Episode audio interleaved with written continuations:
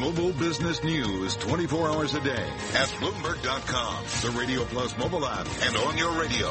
This is a Bloomberg Business Flash. I'm Doug Krisner in New York at Bloomberg World Headquarters. It is uh, 47 past the hour now. Let's get you caught up on market action. A mixed session for the equity market on the last day of the second quarter. Trading on the light side as you would expect going into the holiday weekend, even though the markets will be uh, having an abbreviated session on Monday. Here's a question. So if the Russia collusion story has faded into the background, does that necessarily mean the market's betting that the Trump economic agenda is back on track? Many of the industrial names were higher today. That helped to lead the S&P 500 up by about two uh, tenths of one percent. And look at what happened to long-term interest rates. Yes, we had a hawkish tone from many of the central bankers uh, this week, but the 10-year Treasury last quoted in New York at a yield of 2.30 percent, up about four basis points. Consumer stocks benefited from uh, better than expected earnings at Nike. Uh, Nike stock today up by 11%. Uh, the earnings, as I mentioned, above forecast. So too was uh, the revenue. And Nike is also announcing a deal with uh, Amazon to sell sneakers online. Nike shares helping the Dow ahead uh, three tenths of one percent. Nasdaq Composite though down about one tenth of one percent. Some of the computer related names that were buffeted this week ended lower. Over the counter composite still for the first six months of the year is up about 14%. Data from Baker Hughes showing that the U.S. oil rig count fell last week for the first time in January. It ignited a fire in uh, oil, WTI picking up about 2.5%. We closed at 46.06 and for the week, New York crude up 7%. You're caught up on markets. Let's get back to Cory and Carol. Fire and oil. Very nice, Doug. Very nice. You're listening to Bloomberg Radio.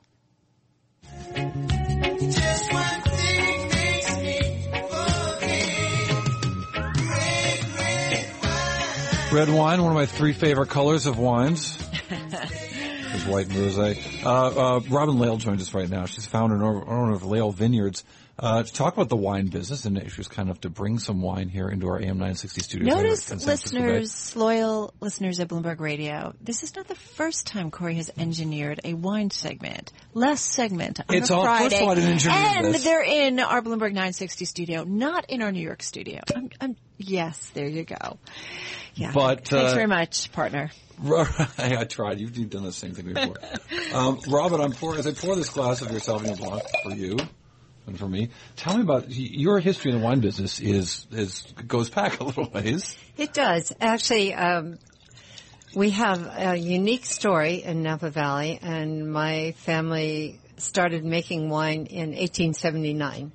And my great granduncle was a man named Gustav Niebaum, who uh, founded Inglenook Vineyards in that year and uh, became one of the uh, real leaders of the early wine movement in Napa Valley, which was much larger than one might think. There were over 200 wineries there before the turn of the 20th century. I did not know it was that big. Because people just don't you know, I mean, you just don't even begin to think it. There were 40,000 acres planted to grapes. Now, what would, what were the wines? What was the wine business of that era? Well, the wine business of that era was similar to the wine business of post-prohibition, and that was that there were multiple varietals being made. Um, at that time, Such as? well, at that time they were still being called Burgundies and um, Clarets and so forth. Right. Um, following prohibition, not so much, but um, so, for instance, there Inglenook was making some 14 different varietals, which included Pinot Noir, included Cabernet, it included um, um, Chardonnay, it included Sauvignon Blanc. I mean, it was just a was Zinfandel in, vanilla in Napa Valley at that point. Um, yes, it was. Interesting. Um, and, and that Inglenook business was, uh, we were, you know, when I was sharing before we started, the, uh, my friend Victor Govenda, my choir director, brought me a, a 1962 uh, Inglenook uh, Cabernet uh, uh, last year, which we drank. It was corked. We still drank it. It was wonderful.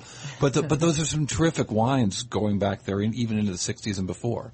That's exactly right. And so I've had the opportunity to taste wines from um, before the turn of the 20th century and um, sometimes they're brown and uh, no good whatsoever. But sometimes, um, for instance, we tried um, 1897 Cabernet Sauvignon, which had been um, um, cared for by the Russian National Symphony Orchestra, which is so interesting because Niebaum was the Russian vice consul to San Francisco, among other things. Really?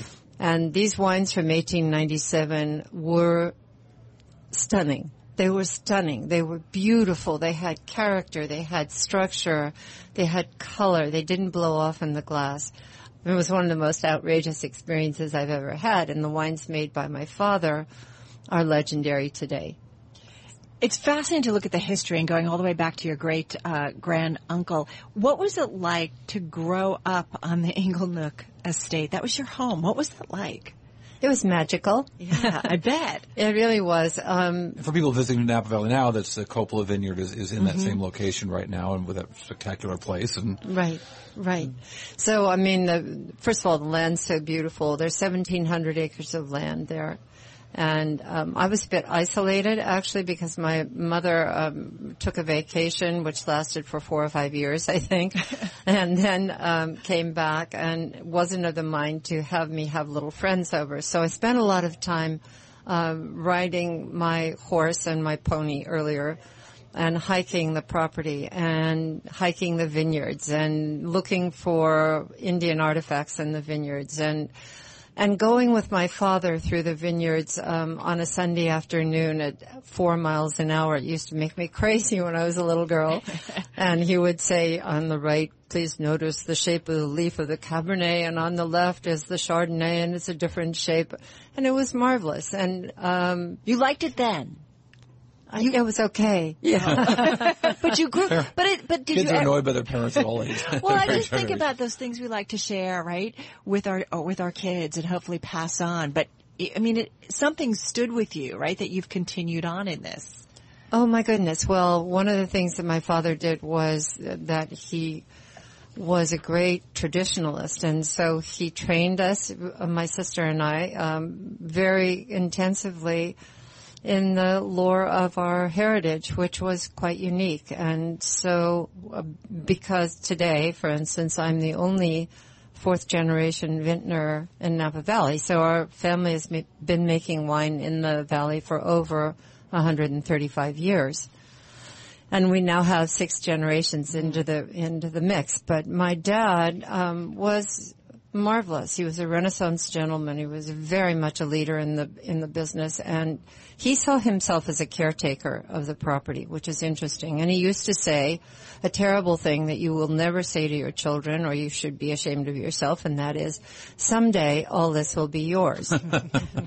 well, you know how life goes. It doesn't always follow the script the way you want it to, and uh, so that's uh, what happened, and things happened, and it wasn't ours. And so Inglenook was sold in 1964.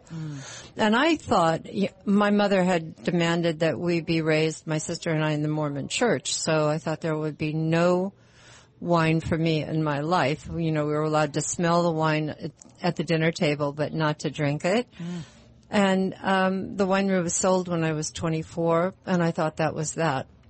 But you know, you can't grow up surrounded by this marvelous man and his and his leadership and the beauty of the place without wanting to go on.